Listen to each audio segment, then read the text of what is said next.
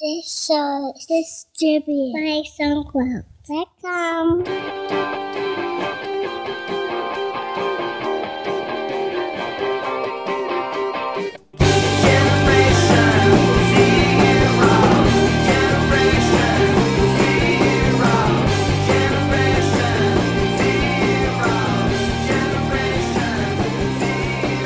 Welcome Welcome to episode 236 of TechZing, hosted by myself, Justin Vincent, and Jason Roberts. Hey, Jason, how you doing? Doing all right. How about yourself? Doing pretty good, pretty good. A little bit of a rushed morning, though. Um, yeah. So we had to adjust our uh, our recording time because I just remembered. I always forget that we have a uh, a Friday afternoon Uber weekly Oh, meeting. Well, that's not a good thing had to forget. Yeah. Well, we we had uh, I had forgotten it like a couple weeks ago, and then last week I couldn't attend because we were going down to San Diego, and Yeah. then today we had it scheduled, and you're like, and then I remembered well, we had scheduled it for three. Normally we do it on s- weekends. The reason why is because I've got my good buddies Sarah and Shane and uh, Jude, their little baby. Uh, they're coming over to stay with us for two weeks. Right. So it's so it's going to be really difficult to do a podcast under those circumstances. So I wanted to get it in before that. That happened. Right. So, um, so that's why. We, and then when I remembered that that I have the three thirty Uber call, Yeah. I was like, oh craps, which sucked because you know you I need a certain amount of time to get my uh, Well- th- links and information together, especially when I it's such know. a huge story as the NSA stuff. I mean, talk about like so. Okay, so you you deserve a bit of credit here. I mean, you've been you've been doing your letters from the dark side for the last three years on the show, and uh, you've been talking about this kind of stuff pretty frequently. Letters in the dark side. We'll do the last little five minutes of the show, and you've been saying, "Oh, we're you know we're being looked at," and I think this goes to show that you weren't just paranoid. well, just because you're paranoid doesn't mean they're not out to get you, right? Right, that's right. Well, no, I, I, all I was, all I did was bring up the uh, the Wired article about um, the NSA whistleblower um, uh, Binney, who was a one of the, who's like a 30 year uh, NSA veteran and official, and he had he had been interviewed by James Bamford, who wrote the three big books on the NSA: Body of Secrets, the uh, Puzzle Palace, and I think it was Shadow Factory or something Yeah, like that. yeah. And so there's this big article in Wired talking about how um, the NSA was just sucking in all this data, and they had these sort of, you know, these, uh, you know, tied into these backbones and all of these, uh, I don't know what you call backbone centers, whatever, wherever these these switching stations Yeah. are for AT and T, Yeah. and, and, and I mean- Verizon and all stuff. it's it's pretty incredible how many stories there have been about different facets of this. I mean, it's just it's just huge, and there's so many different angles to this story. And the most recent one, I don't know whether you've been looking at it, but that Snowden. Well, I mean, do we need to even do a backup? I mean, everyone's going to know what the story's about, right? Do we even need to do a backup about the No, story? I think we can just hop around and talk about stuff because Yeah. I think I think if you don't know about the story, that means you completely don't care. yeah, exactly. Right. Okay. but the vast majority of people have, have basically know what's going on. Okay, it's been all okay. the news, so, So- we don't need a recap. So the new thing today that I've seen on Hacker News is that Snowden's decided to um, reveal a list of IP addresses in China and in Hong Kong that that he that he considers um, residential that the NSA have been hacking. And and to my way of thinking, not, ma- not residential, non-governmental. yeah, so not non non-governmental. I mean, to my way of thinking, I don't understand that move from this perspective. I feel that that will definitely it makes it look like oh he wanted to release the other stuff first so that he could get he could gain some public you know like oh yeah we think you're really cool you you know you are a patriot you're not you're not a traitor and then to release something like this which is basically a bargaining chip in, into my way of looking no, at it. I'd, I'd, You don't think I'd so? completely disagree with that. So- I mean, yeah, he's basically looking at um, all of the unethical behavior and illegal behavior. Um, Well, why would he really? Why would he because release? we're attacking. We're we're essentially um, snooping and attacking uh, other countries. I mean, China's not our enemy; they're our biggest trading partner. yeah, but I mean, China regularly do the same thing to us. We claim that China does that.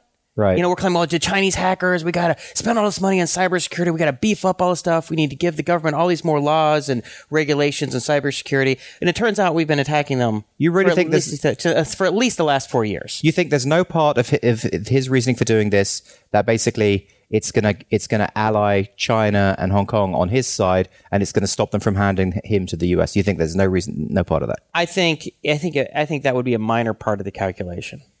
No, Okay. I think I think this is a big a big part of the things that. Why would he release this second then? I mean, like, the, like the, the, there's a million different things he could release. Why release the fact that Chinese IP, IPs were attacked?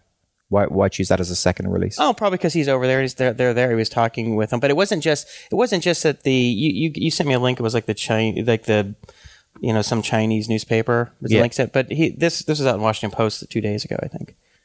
This isn't. This isn't. Uh, this isn't new? No, Mm-mm.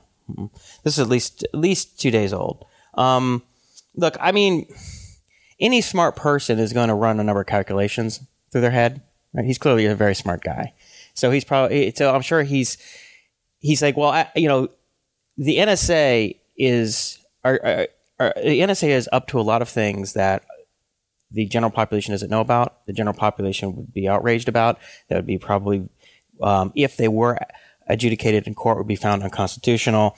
Um, things we're doing with you know snooping on um, domestic um, conversations and data, things that we're doing, tacking and hacking other countries. All these things are, are, are bad news.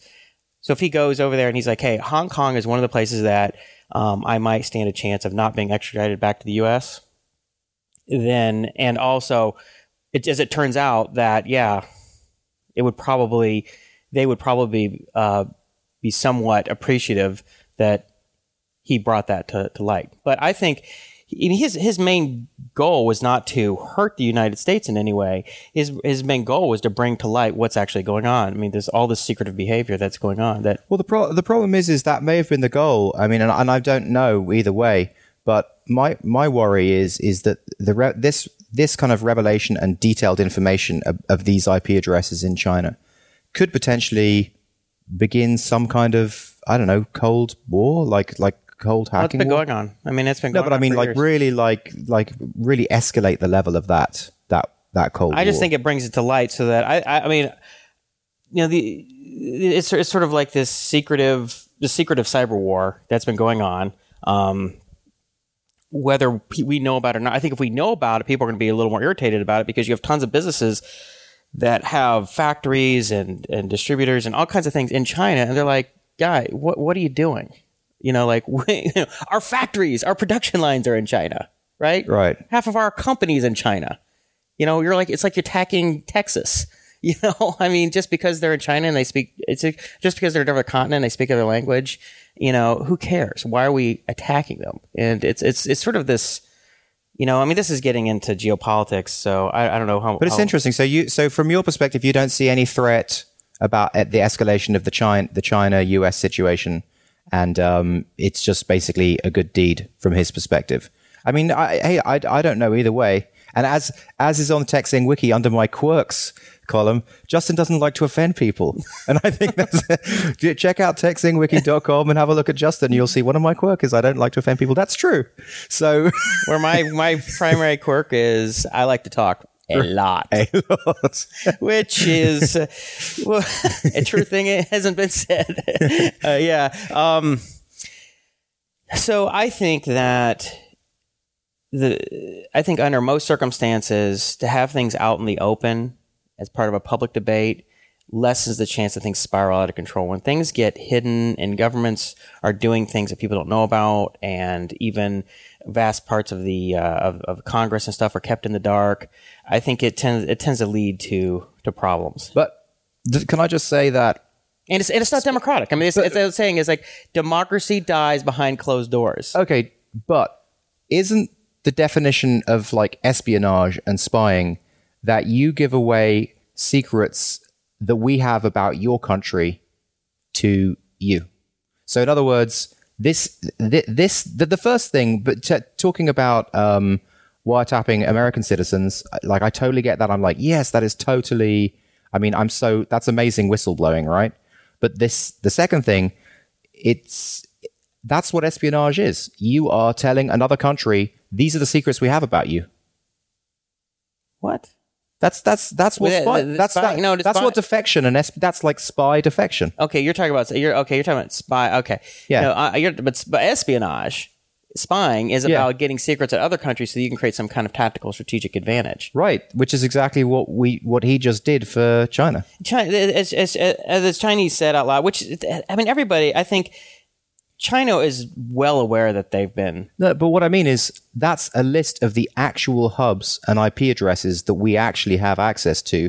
So therefore, they can now take measures to secure them and stop us from gaining any kind of access. Which we shouldn't be doing anyway. No, I know, It's completely. It's a war crime, right? I mean, it's it's, it's aggressive war. It's we are. but I'm just I'm just saying like like that's I mean I'm not I'm not saying it's right or it's wrong. I'm just saying like that does seem to be breaking the law as far as America's concerned. Like I I could see why America would say, you know, why the American government would say, look, you just gave away all that that's to to China, so we we're going to arrest you. But we are not at war with China.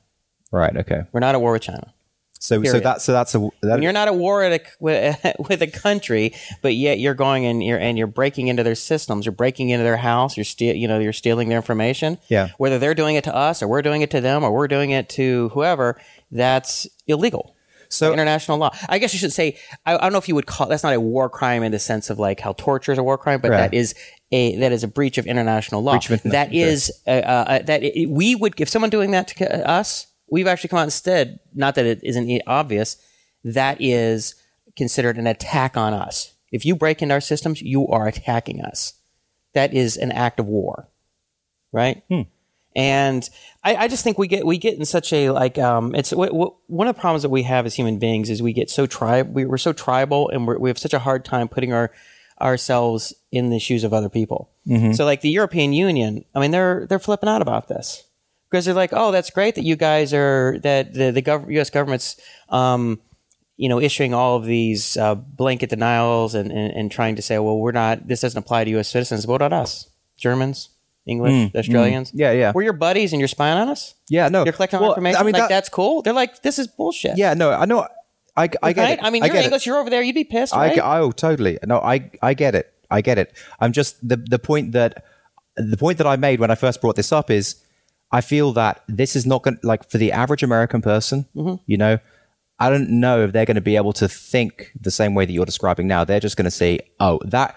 You know, originally maybe okay, he was he's not a traitor, but this does seem to be like revealing state secrets. That's all I'm saying. I'm just saying that I don't think he's done himself any favors regarding how the the American populace who aren't in Silicon Valley, just the general American populace, are really going to come down on him for this. Yeah. Okay. So you you're you're, you're talking like how uh, you're, you're actually having you're engaging in the kind of conversation they would have on CNN or NS, MSNBC. You're not actually talking about the fundamental issue. You're talking about how people are going to react to the issue. So when actually even engage with the true issue, the illegal behavior of the of the of the uh, surveillance state. Which I think is more important. How what people are going to say? It's like, oh, we're not going to talk about I guess I'm trying to put myself in his shoes and think what would be the right thing to do. You know, what like what what would be clever to do if I was him? And See, he's not thinking in terms of clever. He's like, screw it. He knows he's screwed. he's he's knows, he knows he's screwed. He can He's like, I mean, he wouldn't do this. I mean, he's making two hundred thousand dollars a year, living in Hawaii. You know, has has a girlfriend, th- has li- living the life of Riley, and he throws it all away because he's because he says, you know what, this is Well, absolute nightmare. I must Somebody's got to stand because bra- you know bravery is is is is is doing this. Being it's like our leadership is being the first one to act. Well, I he's watched the, the- first one to act. I watched the video of him, and you know he comes across as very convincing, and it really does seem to be like, yes, this is a kind of historic moment. The things that he's saying here, so I thought that was very good. But um, maybe just like moving slightly away from that discussion, something else, but it, it's also related is. Uh, there's been so much talk about how this is going to impact American business potentially oh, you mean like uh, because, because people just aren't going to trust Microsoft, like you, you, you know, Microsoft and Facebook, and yeah, Google. yeah. I think that uh, there'll there'll be a little bit about that, but not really. I think people are. I mean, basically, human beings are lazy. They're Right. lazy. I mean, So I'm still using Gmail right now. I didn't switch off to some encrypted offline thing. You know why? Because it's part of me. Just part of me is just Well, we're so embedded in Gmail. How the hell are we going to get out? So okay, so I'm going to stop using Skype. I'm going to stop using Gmail. I'm Yeah. I mean, you know, you're. I, I think some people are, are less lazy than me. Yeah. and they're probably already using. They're like, screw it. I'm going to use all this really cool encrypted um, stuff so that I, whether to, to whatever degree these accusations or these leaks are a, an an accurate reflection of reality. I don't want any part of it. I'm not going to be spied upon, so I'm gonna I'm gonna install s- systems. I think it's a minority of people, but the rest of us are just too lazy. Well, the other thing is, you know, the whole nothing to hide argument. The funny thing about you and me is the most subversive discussions that we have are publicly aired. It's see, see that's the whole problem. It's subver- so what is subversive? Well, subversive is talking about the. I guess it's talking about the government. Is is uh, you know on some on some of the shows, letters from the dark side and things like that. Oh, so so so uh, the you know so, the, so there just because you disagree with say uh, spying on Americans or you disagree with um, which seems to be bi- there's bipartisan support. The Democrats and the Republicans both agree with something, or you disagree with uh, American foreign policy. The Democrats and the Republicans are, are agree that we should do X or Y. So not therefore you're you're outside your orthodoxy. So therefore you're you know you're, what you're saying subversive, but subversive shouldn't it shouldn't be a pejorative. Subversive No, means you're expressing free thought as a free citizen.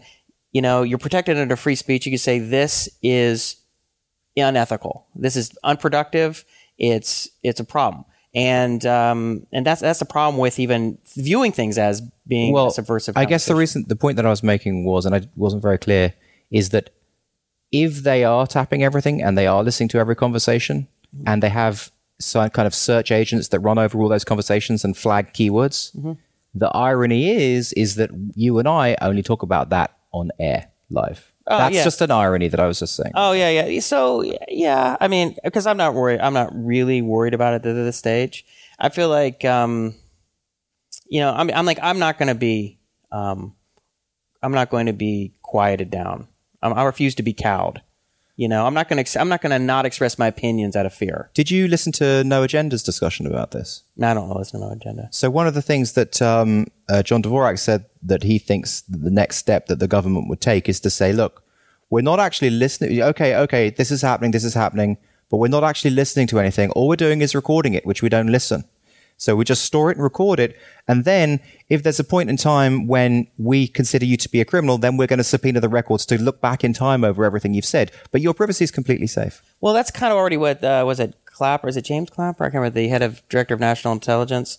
He basically said that he was claiming the reason because he he said we do in an answer to uh, was a congressional testimony or something. He was saying uh, that the NSA does not collect uh, information on uh, d- domestic informa- information on Americans or whatever. Yeah. And then later he said, well, collect. Um, eh, what I mean by collect is that I don't view it as collection if we don't actually analyze it and look at it. Right. Right, which is which is this weird, uh, you know, kind of bullshitty way of talking. And, and and the thing is that he was even supplied with these questions before the interview, before the testimony Yeah. or the I guess the questioning. Uh, and and and he was actually given a chance to correct his statement, and he didn't. He just, you know, it's like, well, that's what. So yeah, they're gonna they're gonna play this little um, sort of uh, legalese, you know, game of saying, well, this well, we we we define collect as this, and we defined you know analyze as this, and we defined um, surveillance as this, and and where it would be outside of what any normal human being would consider those words to mean. Well, I'm glad that, that we've had a little discussion, stroke argument about it, because I was worried that we were going to just completely agree about it, and it was just going to be you talking the whole show, which is great that, that it isn't that we've had that chance, that back and forth. But I, but so, what is your take on the whole thing? Like, what is Jason's um, column? If, if if Jason did a column about this, what would it say? Uh, well, I don't know if I could, uh, if I could, uh, my if my my ideas are that clarified right now. But I'll Right. just give you some of my thoughts and Yeah, my notes yeah, yeah. in my head. Um, I think this is a really big deal. Um, and I think Greenwald, who's actually he's one of my all time favorite um, columnists. Hmm. So if I, if you if you had if if there was one column sh- that I would suggest that people read, it would be read Greenwald and the Guardian. I used to I've been reading him since he was for the last couple of years. I mean, he is brilliant and he just he just backs up every argument with like 10 links, you know, and he, he you can tell and he was a he was an ACL um a, a lawyer for the ACLU for a number of years. And you can just tell he argues like a lawyer. He isn't just like all these broad generalizations and unsupported uh, opinions. And I mean it's it's very uh very he argues very Well, obviously, specifically and very Snowden had like picked him out. You know? Yeah, so when Snowden picked out uh, Greenwald, I was like, that was a good choice. Yeah. Right? I mean, um, so I think well, Greenwald is being smart in that he's not leading with his best stuff and he's going to slowly uh, publish it throughout the next probably few months. Because otherwise, the stuff just goes through the news cycle. It comes up, it's a big deal for a week. Everybody's like up in arms, and then everybody forgets about it. The next thing's out Like, Right. you know, and you don't want to do that because if you want there to be change, Greenwald is advocating change. He's been arguing against this kind of surveillance state He stuff has, for a long yeah. time. Yeah, he has. And he's like, if you want that to change, then what you need to do is you have to keep this in the uh, public um, mind and in the news cycle over and over and over again, so it just doesn't go away. So public, so that the uh, government, that uh, elected officials have to deal with it. They have to respond. And also, you're seeing a change in um, in the in the poll numbers. At first, the initial poll numbers came out, and, and most you know after a day or two after the story, and most people didn't have a problem with surveillance, and that's kind of flipped the other side. So he's going to. So it's going to be a long hot. As I think someone on Hacker News had a little phrase that it's going to be a long hot summer, and I think that's it. And this is going to be a very big deal. Daniel Ellsberg, who uh, was the one who leaked the Pentagon Papers back in the seventies, basically, which basically s- described some of the the um, illegal things that were going on with the war, and the fact that the um, leadership, the generals, and everything agreed that um, the war was unwinnable. A lot of people were going to die anyway, and that we keep kept doing it. And all these kinds of things. So this is a big deal. He's considered a hero now. Back then, um, the Nixon administration was trying to, you know, that was what all Watergate stuff was breaking into psychiatrist's office and trying to get dirt on him and trying to, you know, discredit him and trying to, you know, and he was initially charged with, I think it was initially charged with the Espionage Act, but was never um, tested in court because eventually it was thrown out or something. Anyway, Ellsberg, if there's anybody who should ha- would have a, of uh, whose opinion would really matter on this, it's his. And he's like, yeah, I mean, this is big. This is bigger than Pentagon Papers. This is huge, and um, I don't know. So it's going to be a big deal. Um, it's going to be interesting to see what what all leaks out. I mean, I think what we'll find is that, for all intents and purposes, most of the communications that go through the internet are being analyzed.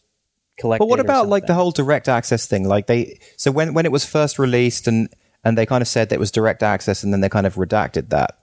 No. Okay. So what happened is there. Um, they said that. Yeah, I was actually reading a little bit about this morning. So there was this idea, the, the idea that Prism, the Prism program, um, allowed the NSA to have unfettered direct access into the servers. Okay. Um, but what it does is actually allows the sort of lockbox sort of concept so that you know, say Google or Facebook, whatever, if they're if they were if they get some kind of um, warrant or not security letter or whatever that says, hey, we need this data on these people, this group of people or whatever, that data gets moved to that directory or that Yeah. You know server or whatever, and then the NSA can go in and and pull it right out. But it's all automated; it doesn't require human and human interaction. Yeah, because I think it was Arrington who was saying that what he thinks is happening is that they they they have like a seven day lead time of looking at the data before they need to decide if they're going to have a warrant or not. So they they can actually request any data, yeah. request the data, and then look through it, and then make a decision. Okay, we warrant this once again, retro- retrospectively. Yeah. Yes, I don't know. See, like all these details. That's a, that's interesting. Like we're right in the middle of this news cycle, and all of these details are kind of uh, a little unclear, you know. And you know, so it's like I'm sure some of the things that we're talking about now will be clarified or proved not quite accurate in a month what- or two what- months from now. But What about things like where uh, big data specialists are coming out and saying, "Look, I, you know, I'm a big data specialist, and I'm telling you that it's impossible to store this much data."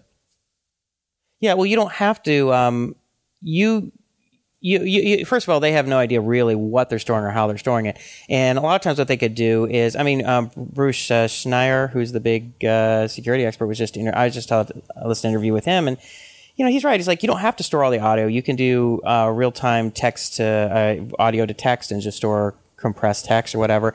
Yeah, but that's really, true, yeah. But really, look, let's say we have 300 million Americans, right? Yeah. There's probably 290 million you could just throw out right out of the gate that you could just say like generally speaking we don't like there's some farmers in nebraska and a bunch of you know uh, elementary school children and people in convalescent homes and people i mean it's like and all the prisoners who are in jail right now like all of a sudden you start carving out all these people Yeah. and then really you don't have to even worry about those people because those people don't even So we have the capacity, like it's at the flick of a button, we can get them if we want, but we just don't Yeah, I because mean- it's, we don't want to waste that day. Well, data. think if you're intel. I mean, you know, at least you think think about how you'd do it. If you're running a- an operation, you said, "All right, you know, Justin, you're tasked with monitoring any of this information. Let's say we have a video game, right? And here's the video game: is that you have all this information coming in and out, all these different pathways and all these different mediums, and you have to come up with some algorithms, some approaches to track anything that could potentially uh, blow up your little game factory, right? okay, let's take this game, right? That's a great way This of thinking about it, yeah. okay, you'd be like, okay, here's here are the CPU cycles you have available. Here's the storage you have available. Like you could make a video game out of this, right? Yeah. And and you, you'd be like, okay, so what I'm going to do is I'm going to categorize people into into a threat level from say one to five. Okay, if you're under the age of of 16, you're over the age of 75, you're of this and that. Like all of a sudden, you're just you're in jail, you're uh, you're sick, you're the, all these people don't even count. So now you're really down to people, or or you're people who you you've been on welfare, your your family's been on welfare, you're most likely not involved in anything remotely having to do with, you know. Uh, Yeah, uh, but I mean, text to speech is a huge hack. I mean, like, okay, I hear, I hear what So you're right, saying. so right away we throw all that out. So now we're down to so, that, and then you, and then of course there's certain types of stuff, there ways of compressing it, and But and you wouldn't even need to throw all that out if you were to it with a text to speech algorithm. Yeah, I'm just saying. Yeah, I mean, it could, it could be lots of different strategies for slimming down the relative information. It kind of reminds me of the stuff we are doing for Uber. It was like we're sending all this information from the API to these dispatch servers, and what gets sent to Godview. Remember we had this discussion? Yeah. And I, You just keep on optimizing. well, part of it, I was doing these diffing algorithms to split it, but then I, I was realizing, I was like, you know, a lot of this data is completely irrelevant to dispatch. This all this text information, and so I was working with Jeremy, one of the developers. I'm like, dude, let's just delete this stuff off the JavaScript object, and all of a sudden, we just deleted 90 percent of the information. We didn't even want to diff on that crap, right? Mm-hmm. Most of it's just stupid, and I think. You know, you think of all the phone conversations and, and, and, and emails that are spam, you know, that originate from certain companies, you know, email from Walmart, right? Emails from Amazon, uh, all the, you know, telemarketers. I mean, there's just vast think swaths of that- information that that, is bring- just total. It brings up another point, right? I mean, the tech team required to do that is not a small tech team. I mean, it's a huge, huge tech team, right? Like, so how? I, I'm even amazed that it's gone on this long without being reported. Like, how the NSA is massive. I, th- I believe last time I checked, they have four times the budget of the CIA. And I don't remember. It's, it's in the it's in the many many many billions of dollars. Why, why hasn't this They been blown before? Like, there, there's been so many touch points in terms of geeks, and we know what geeks are like, right? Well, we uh, William Binney, uh, Thomas Drake, and this other uh, woman who are all they're all high official, were high, high up NSA officials, and they all came out as leakers, and they were all um, um, uh, uh, uh, charged and and, and Silenced. Yeah, and si- So- so people have tried to leak charged, this they destroyed before. their careers and almost went to jail, and, and there was a huge. It was a big deal. I mean, these guys thought they were going to go to jail. I mean, Thomas Drake. There's a big thing in Atlantic probably three years ago. so you're saying this 60 has been leaked before? yeah.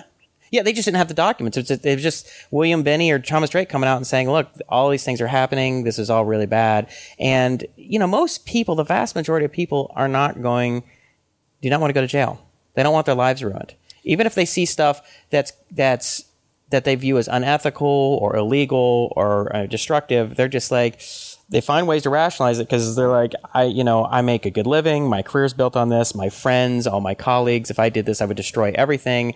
What's going to happen to my family? They're just like, yeah. Yeah, and they'll just say, well, you know, they'll say, look, this it's ultimately, even though I, I disagree with all this stuff, I think it's wrong. It's against the law, and and and it's just uh, it's just um, it's survival mode. I'm not going to do that. You know, I've I've always said that sysadmins were like the most dangerous people. Like they have the, they they wield the most power, and I think this this kind of proves that point. Yeah, and uh, and see the thing is too is that they employ like a good, good, uh, an interesting point that you bring up is they employ so many people that it's as so many people have these have these very high security clearances that you can't possibly protect all the openings, No. and and and and and and the more that someone comes out like this and says, you know, this is a problem, and and and the public starts to shift its position on, it'll probably to some degree make people think about doing it as well. But at the same time, that's why you know the Obama administration has been so aggressive about prosecuting whistleblowers because they know that can happen, and they don't want all the secrets to get out. Right? Yeah, but what what do you think? Is it too political? Would you not like to talk about it? What do you think is going to happen with the Obama administration over this? You're- Well- if you could make a prediction, and, and, and just don't get too political because I don't want you to get me to cut it out. No, no, no. I think uh, first of all, just so people know, I'm not Republican. I'm not Democrat. I'm not Libertarian. Right, I'm right. independent. I I don't I don't bundle my my views on policies. You know, Okay, yeah. a la carte. Uh, so, um, I don't know. I mean, there was a there was an interesting thing. A Gallup poll that came out and it showed that in 2006, 30, uh, 67, no, 37%, uh, 34% of, this is from memory, I'm, so I'm stumbling around. Sorry. 34%, I believe, of Democrats supported uh, the domestic surveillance program under the Bush administration. Under the Obama administration, 67% of Democrats. And what's happening is what happens is that when your guy is in office and you're like, "Oh, we like our guy. Our Yeah. guy's a good guy. Guys like me. I'm not that my guy's not a threat to me, right? Cuz I'm part of the same tribe." So you give them much more latitude to do whatever they want to do, whether it's you just you just you don't you're not suspicious of, of their motives and, and and you don't question their judgment. You're like, yeah, I mean, you know, if Obama thinks we should uh, attack uh, Libya or Syria, then I'm down with that. If Bush does, but, but but if I'm a Democrat and Bush is doing it, I'm like, that's illegal. That's right. And it's vice versa. It's the same for both. It's the same for both sides. That's one of the big problems about partisanship is people turn off their skepticism as soon as their guy gets in office. But the problem is their guy isn't going to be in office for that long. Well, the, the the thing that's weird to me is like there's a lot of documented speeches from Obama where he is saying, you know, this this is this is unacceptable. Like as soon as I'm in office, like that is going to change. There is no way we're going to have blanket surveillance. What actually happens, like when they get in power, what changes their mind to say, oh, I'm actually not going to follow that through. My mind is now changed. It, is, is there like just a cabinet of people who've been doing this and saying, look, we need this. This is how we're stopping terrorism. This is, you've got to change your mind on this. Just let this go. What? I think, uh, yeah. I mean, I think. So let's just use the example. Uh, the, the the example you're talking about, the the Obama's uh, speech on against surveillance and against torture and against Yeah. just closing. So, because he didn't close Guantanamo, he did. He hasn't stopped. never prosecuted any torture. Yeah. You never held anyone accountable. So why would it? torture, yeah. I, I, I would have thought he would have really believed that way before, but now he doesn't. What changes? Yeah, and a, a lot of people voted um, for him based on that. Right. Right. And um, I think, I think it's it's probably a combination of things. I mean, I think the the political realities of doing that. I mean, you have to expend a lot of political capital to to to roll back things like that. You know, and um, politicians are are like human beings are mostly about themselves.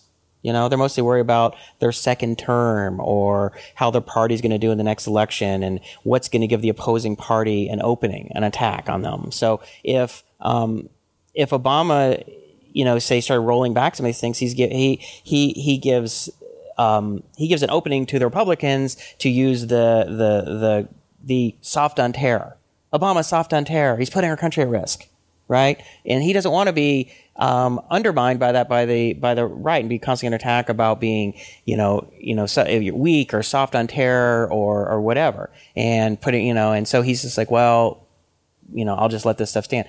And uh, uh, Republicans and Democrats when they're in the primaries they always run further to the left and to the right. And then the, and then the reality is when they want to run in the um, when they want to run in the actual general election and then when they actually get in office they tend to move much more towards the center because that's what allows them to win the the general election also allows them to stay in power you know Yeah, good answer. i mean i don't know so it's the same thing I also just wonder Uh, whether there's stuff that we don't know. Like there, there's some guys sitting down in the room and say, "Look, look at this. This is this is the kind of some good stuff that came out of this." And Well, he, and it's, it's very compelling. I, I'm not saying that I would agree with that. I'm just wondering if that.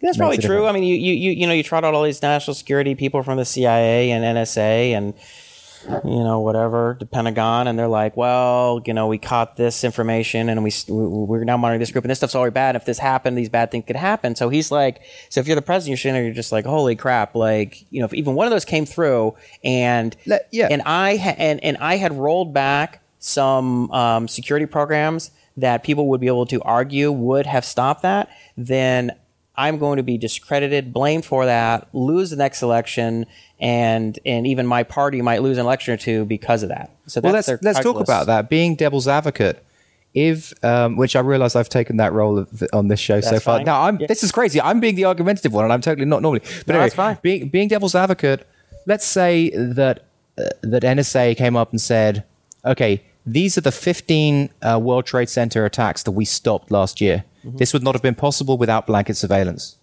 What what would you say to that? Yeah, I mean, so that would be, uh, you know, that would be a, a hard problem to solve. But I would say that you you you would have to um, make it part of the public debate. You know, it's not up to um, the executive branch to undermine or ignore the Constitution.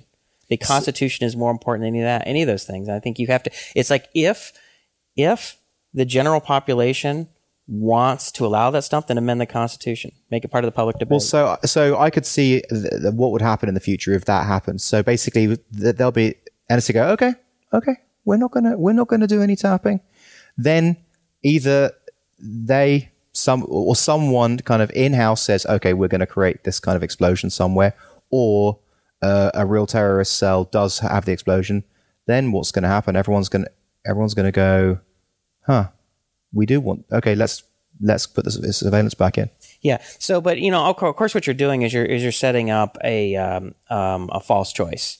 You're Right. saying that um, we can't have effective security without uh, putting on all these um, you know, uh, onerous surveillance programs, Right, right. um, which the people, uh, you know, pe- some of these leakers and, and the people who are experts to say, yeah, that's not really true. Like William Binney came out and said, look, we had this thing that could target very specific people and only the people that were directly related to them and only information that was relevant to the whole situation. And we didn't have to just create all this massive amount of information, but he got overridden by uh, officials say, oh, let's just grab everything. Might as well just grab everything. How do you choose like who to target in the first place? Where, where do you get that? Well, well, let's go. Let me, let me just finish this part though. So, Yeah. so, so for, for if you're one of those officials, it's like ass covering, right? We'll just Right. grab everything because Yeah. if if anything ever happens, then um then it's going to be blamed on me. But they don't pay the cost. It's like in economics and externalities. They don't pay the external costs of the te- deterioration over time of the of the Constitution yeah, of liberties, right? They're not really paying for that. They're just like, oh, well, even if over a period of 10, 20, 30 years, certain civil liberties just kind of get um, overridden or ignored, you know, um, then they're not really paying that cost, right? The only cost that they're going to pay is if an attack happens on their watch. So what are they going to do? They're, they're just by pure economics, the economics of incentives, they're going to respond to those incentives. And and, and these people want what do people in, in, in, in these bureaucracies want? They want bigger budgets. They want more people to do more stuff. Not necessarily from just a cynical point of view, but even from just like a personal view. Let's say if you're in the EPA or the FDA, FDA or the FCC or whatever, you're there because you believe in what you're doing, and you feel, wow, if I had you know three times the personality and five times the budget, I mean three times the personnel, five times the budget, I could do a lot more of this thing I believe in. What do you think about the fact that there's been already two subpoenas for um, for information from the NSA records? So there's one subpoena by a senator and one subpoena by um, someone who's up for, for charges in prison. They're basically saying, "Look, I want to get access to all of my phone records from the NSA records and use them in my court case." I think it's funny. I think it's gonna happen. I don't really. I think it's that's kind of funny. Hey, NSA, dude, like it's like NSA is like the Dropbox for the internet. it's it's it's you know what the NSA is? It's gonna be the two. It's gonna be the wayback machine for all digital information. I mean, I mean, yeah. There, there- there was a time where there was a time when you you had said to me um, that I should put my call recorder on and record all the calls because you didn't want it to be a content sieve and you wanted all of the all of our content to be available so that we could After like five Yeah. conversations in a row, we Yeah. like, we realized, wow, that would have been really great for the show. So it kept on like recording when I was talking to friends and stuff, and I just kept on feeling really bad about it. Like I have this record of these conversations, so in the end, I just like, okay, this I cut this off. I I stopped it. Yeah. But like they have that. Wow, en masse. yeah, that's kind of funny. Um, so I don't know. Let's let me see if there's anything more. I mean, I don't want to spend the whole time in the NSA because I think I don't know about you, but like I read, I probably read 40 articles on this, Oh, I I think I've scanned or- probably as much as that as well. Yeah. and um, you know, to the point that it's just it, I was I've been less productive over the past week just because I've just keep getting. I I, I knew we were going to talk about this, so I wanted to. But there's so much to it, like like Microsoft giving, you know, giving away exploits. zero day exploits. Yeah, I mean, that just came out yesterday. you know, what else we got? You got hacking China. Congressman requests subpoena of NSA, White House, IRS phone logs. Um, Microsoft. What else we got here? Yeah, the Germans accused U.S. of Stasi tactics before Obama visit. Jeez. Um, terrorist watch list hits one million. That was back in like 2009.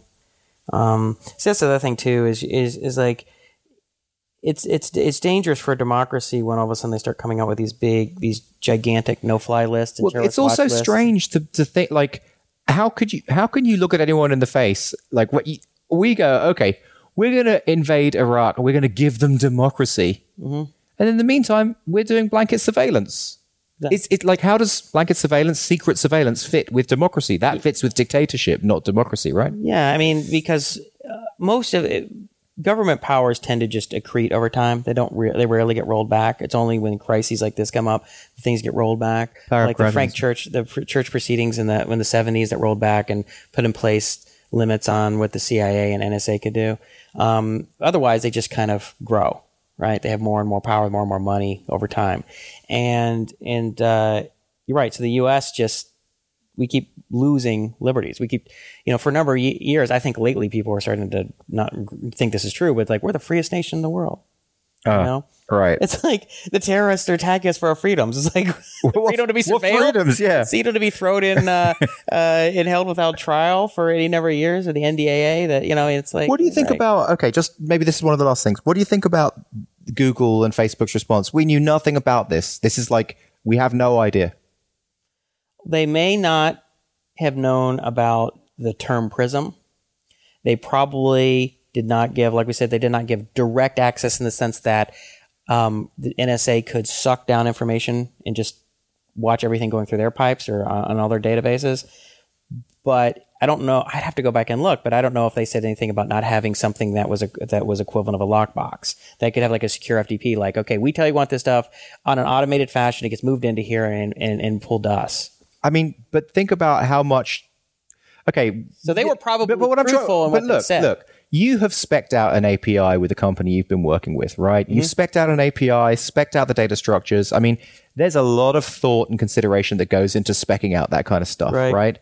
If if they didn't know about this, well, who's who's done that spec? Who's said this is the API endpoint? This is the data structure. This is how the XML's formatted. Like, who's doing that in that company? There must be at least one person or a team of people who are coming up with these specs. Well, that was the sort of the speculation was that um, there were people in these companies who received national security letters weren't allowed to even talk to anyone in their company about what they were doing, and that they were allowing this stuff to happen. I don't know if that's true. That sounds like that would be really difficult for some senior sysadmin to be like Well- creating some kind of backdoor, and other guys going, "Hey, dude, what are you doing over there? Wait, why is this? Why what is would you this do if you got that the- letter? What would you do if you were working for Google and you got that letter? Would you be like, okay, I'm not, I'm not doing anything to do with this. I'm going. I personally don't want to go to jail, but I also want to do that, so I'd probably just quit. You'd, you'd leave Google. I like, hey guys, you know, I gotta quit spending more time with my family. I'm out. I I'm gonna, I- I'm gonna go back to my startup, which I almost sell to you guys. yeah, I have a wife and three kids. I'm not really going in, j- interested in going to jail for five years for for something like that. Uh, and and you know, in just general, I don't think I wouldn't be really keen on going to jail. So I'd try and uh, my, I'd probably just quit, take myself out of the equation. You know, because if you just had everybody who was asked to do that just quit, then all of a sudden you're like, why are all our sysadmins quitting? And they ask you why, and everyone says, uh, I spend more time with my wife and ha- wife and kids. They're like, um, something's going on here. You know, because they're not allowed. If you get ask security later, you are not allowed to talk about to anybody. But what about the what about the other issue of warrants? Okay, so you want to get a warrant to like spy on someone who you kind of think is maybe suspicious, but it takes a lot of time to get a warrant, and then you've missed what you need to know. Mhm. What about that? So basically, shouldn't they be able to instantly tap someone who they don't have a warrant for No, because because I, they may miss stuff? I, I don't. I, I think that's a false choice. A lot of times they say like like they would they would justify torture and say, well, what if we, what if there's a bomb about to go off and they only they they had to give us the access code to turn it off and stuff. And it's like you know I was reading there's like one of these senior ex CIA guys. He's like it never happens. That's not reality. Like you can construct these hypotheticals that make it seem like that that these policies have to be in place, but those don't exist. And it's like and you know the fact is that the vast majority of the of the FBI the terrorist the terrorism cases, people charged with terrorism over the past uh, since 2001 have been sting operations where we set up these people, where these people were kind of like not necessarily violent and didn't have the capability, and we were like, well, and so they, we get some we get some kind of guy Oh. in there who says, hey, well, guys, you know, maybe we should do something about this. Oh, I got an, I got access to a bed that gets some explosives, and they're like, well, really? I don't know, guys, Are sure, I think, and they get them to say something, and and there was a big article and a couple different. Um, I'll see if I can find it, but the vast majority of the terrorist case were not real terrorists, and that we and that our FBI agents gave them the the methods, gave them the opportunity, to kind of pulled them into it, and the, and even the NSA missed. They missed the Boston stuff. I was just about to say the Boston, yeah, they missed the underwear bomber. They Yeah. missed the Times Square. They missed everything. yeah. They it's like, missed well- they missed a lot, even though they're surveilling surveying everything. So it doesn't even work that well. It costs massive sums of money. It's it's it's putting in precedent and also infrastructure to limit our um, to our free speech and dampen down on um, on political dissent and all these things that like yeah this this week and next year and three years from now might not make a big difference but over a period of 10 20 years it keeps going in this direction Hmm. all of a sudden people don't want to tweet about something they don't want to blog post about something Well, they I- don't want because they don't want to like geez you know i don't know if i if next time i get to the airport am i going to like get pulled over right well, also they just don't want to talk about. It. I mean, I well, think look, well, no, listen. Look, if if li- li- li- like I literally, um, I was going to tweet something about the NSA thing, and I actually hesitated for a little bit. I hesitated about that because you don't want to get tagged, and someone says, "Hey, you know this this guy's on our political dissent list," and so next time you go through the TSA, listen, listen, I know you're trying to interrupt me. Just give me a sec. You don't want to get pulled away. Was trying say, "Oh, hey, uh, Justin Vincent, um, yeah. So, what are your opinions on um, this and that? Yeah, that's interesting. And so, where are you visiting and who you're talking to? And you're like, you know, it doesn't take much of that, and people are just like, hey, I'm not going to say anything because like it's making my life difficult. Well, it's funny you should say that. As I was signing both of the petitions against this, I was thinking, hmm, I've just put my name on these pe- petitions that make it very obvious Yeah, that I. don't the stop watching us. yeah, I. I'm like, huh. I guess I'm now going to be targeted. exactly. I put my name on it. Now, I, I, I and a pro, you know, the, the the chance, the reality is, is that the answer is very likely no. But even the fact that you would be concerned about it, that would hesitate, that's a problem. yeah, yeah. you know and and, and one, one last thing i want i'd like to say about this is it's not just about invasion of privacy like oh i don't want to look at you know people to know my bank account or you know if i have a mistress or they or know what kind of websites i visit it's about the nature uh, power between the state and the individual. And uh, well, I remember reading this one article, I think it was in Slate or something, and, and the guy says, "Look, the best the best way to describe it is is, is use a literary reference to uh, uh, Franz um, Kafka's The Trial, where." I think it takes place in France, and the guy gets um, the, the, the, the, this, the government officials are building a case against this guy, but he doesn't know what the case is, and it's all secret evidence, and he never gets to know, and they put him on trial it's the nature of power. And so when when everything's being secret, and, and a lot of stuff has been happening over the since Patriot Act is like, you know, you know, and even like uh, uh, Bradley Manning and and lots of other people, it's like they don't even know. And a lot, of the people who are in Guantanamo, they are not um, brought to trial, and when they are, they're not given. They don't even know what they're being accused, charged with. Their lawyers aren't giving getting information. Everything's been held, held in secret, and because of national security issues, which is now this blanket sort of um, argument for certain pr- type of privilege in uh, in legal cases. So it's just it's a dangerous road to go down when when the government operates in secret, people make judgments in secret, and people do things in secret, and they aren't in the open, and you can be brought to trial and charged with stuff or find. It's just you know there's a it's not about well, I don't want some guy in the NSA looking at pictures of, you know, naked pictures of me or something. It's like, dude, no one cares about that crap. What you don't want is in the future, and then, you know, as this goes down, to be in incredibly, uh, be in such a vulnerable position to something as powerful as the U.S. government. Because if you ever run afoul and you, be, you become a political, you know, viewed as a political dissident or political adversary or whatever, you know, you, you know, you could be, um, put in a really uh, bad position. Yeah. Yeah. So anyway, and it's gonna be it's gonna be like a long hot summer. It's gonna be interesting. Uh, I think there's gonna be it's Greenwald says there's gonna be dozens more newsworthy leaks. Um, I, I- you know so so it's gonna be it's gonna be crazy to see what happens, and it's gonna be interesting to see what people do. I, I hope that the from pl- pressure from U.S. citizens and also pressure from other governments like the in the EU and stuff that we have to change our policies and bring stuff out in the open and have a really an open and honest dialogue about some of this stuff. It won't be completely honest because people are going to be trying to hide and subvert and smear and use different types of logical fallacies to art, you know, and straw men and false choices to try and steer the, the debate because people don't want to give up power. Institutions don't want to relinquish power, and they certainly don't want to take blame for anything, right?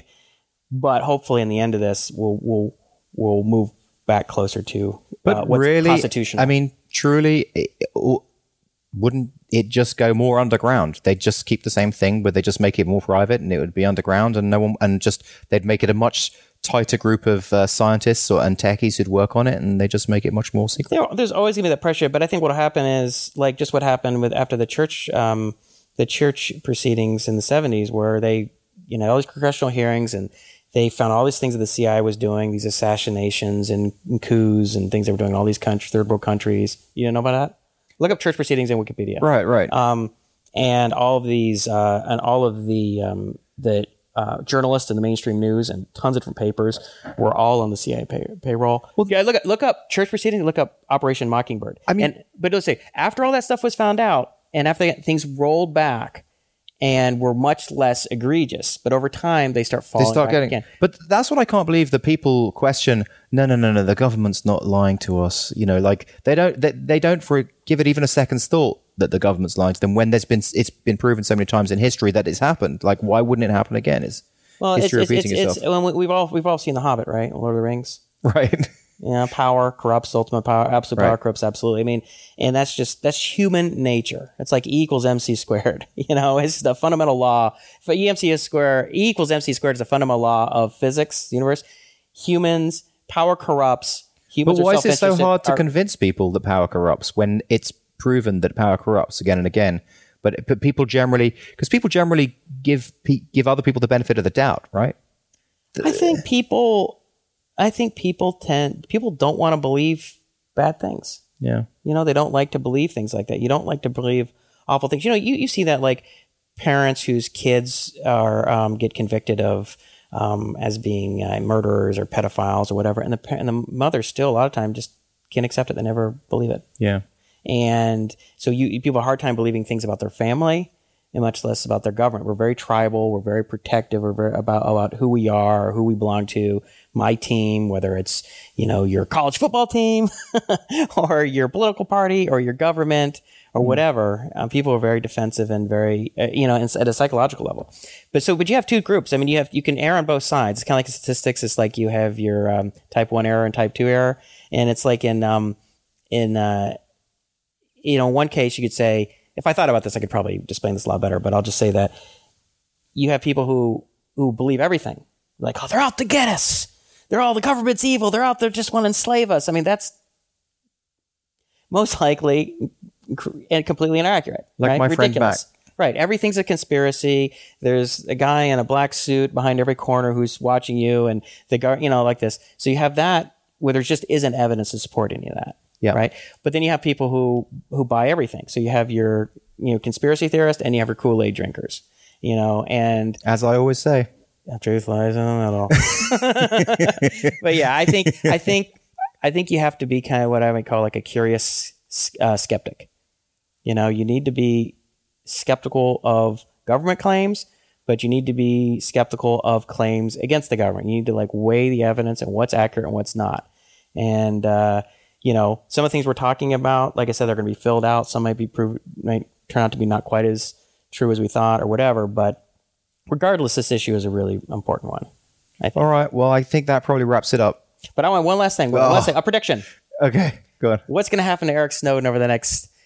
What's the, what's how, this is just for fun. I, w- I always love to do this with Sandy. Like we're, we're always predi- always predicting things. Like if somebody's late, I'm like, why do you think they're late? They haven't been here for a half hour. Like was it traffic? Did this happen or that happen? Or you know, we, every time we get to a movie or a TV show, I'll pause it and be like, okay, what's going to happen to this character? You know, okay, so what's going to happen with Snowden? Is he going to? I'll give you a couple potential. No, well, let me just get. Let me just tell you what I think's going to happen. Okay. What what I think's going to happen is, I mean, Hong Kong is not exactly that big a place, and the the U.S. government can send a lot of people in there to find him, like a lot of like the same way that Obama was found, that um, Osama bin Laden was found. So a lot of people in there trying to trying to seek him out, trying to get him. And I You think think SEAL Team Six is going to uh, land with some black helicopters. I think I think it's going to be like SEAL Team. Snowden compound. yeah, SEAL, it's going to be like SEAL Team Six, but in private clothes, in, in regular clothes, and there's So the CIA agents. there's there's like in. there's like a hundred CIA agents scouring the streets for him, and I think they're probably going to find him. I, th- I think that's my okay. So so they're going to find him. They're going to. what's going to happen? I think Are that- they just going to? I think are they they're going to grab him, him and think- throw him on a boat and Yeah. pull him out to sea, and it's, Yeah. he's not going to go through formal channels, and all of a sudden we're going to just say he has in custody. Or Yeah, what? he's going to be in custody in in America. That he's just going to turn up. Are they in going to be back in America, or is going to take him to some military brig, like, you know? I, I think this. I think just America, the U.S. just straight back to the U.S. He's going to be in there. There's, we're not going to hear anything from him again. And I, I You think he's really, going to be like a Bradley Manning, where he's going to be on, he's going to be awaiting trial for three years with no charges brought I, yeah, him? I don't want. I don't even want to like say. I mean, I. I do not want this to happen to him, but this is what I fear would, Okay. will happen. Well, uh, we're just talking about what we think's going to happen. This is like if they're watching a movie, what's going to happen to this character? I mean, the, you know, I guess the other possibility is is that No, no, you get to choose Oh, one. I'll choose one. well, and in what time frame? Is it going to happen in the next couple weeks? In no, next- like a six month time frame. you think it's about six months from now? Yeah, In about six. So you think Yeah. Snowden is going to be on the run for six months? yeah. So how is he going to be stay on the run that long? How much cash would you have to have? Because if, if you have credit Well, he's cards, no, he's going to be getting he's going to be getting um, cash from from Greenwald and from the the paper- Greenwald, you think the papers. You think the newspapers are going to be aiding a fugitive on the run financially? They would get thrown in jail. They would be. They would be. Uh, they would. That's They- it's. they're not allowed. They're, they're not allowed to say that they're doing that, but they're they're doing that. You think Greenwald is literally going to hand him like five thousand dollars in cash? Someone is. There's there's there's also funds for him online. There's there's like um there's funds where he could he could potentially withdraw. Yeah. money. See, to me, first of all, if I was Snowden, I wouldn't do that because as soon as you go digital in any way, you're you're alerting everybody where you are uh, immediately, right? You make a credit card transaction, you use a cell phone, you log into Twitter, you know, you go, it's like, boom, you know, the CIA agents who are local there are gonna, oh look, we found him. He's like, you know, I mean, I guess it'll be like the show Twenty Four. so. So really, he has to. I mean, his, his best bet is to get into China as soon as possible, mainland China. mainland China, and into some like village, some some like farming village somewhere where there is no electronics. There's nothing. And you think if he gets there, but you, don't think a American, um, you know, some covert CIA operation, special activities group. China's a much bigger place than Hong Kong. But you don't think they could find him? I think it'd be much harder to find him under those. I mean, after all, we are hacked. hacked in all their backbones, right? I think it'd be much harder to find him under that scenario because it's it, because all the people there would have a much bigger reason to not allow him to be found. So you think he's going to become? He's going to. So the uh, China, the Chinese government is going to actively um, protect him, just like the Ecuadorian, just like Assange is being protected by the Ecuadorian Yeah. embassy. I would have thought, yeah, You think? I think so. That's my opinion. I mean, hey, what So- do I know? Okay, no, but so but he's going to be but within the six months. So the, he's going to get the main. So what you're saying is he's going to get to mainland China. He we're not going to know where he was, and then so in about six months from now, the covert operation is going to pick him up, throw him on a boat, pull him back to U.S. That's your No, no, no. If if he's if he's in if he's in Hong Kong for six months, then he's going to be in Europe. It depends on whether he gets to China or whether he stays in Hong Kong. So you're Kong. trying to get two answers, you only get one. yeah. oh, what's the, what? you got a branching. You got a branching. Uh, I suppose when you, I suppose when, you know when you're when you're light and nimble, like it would be quite.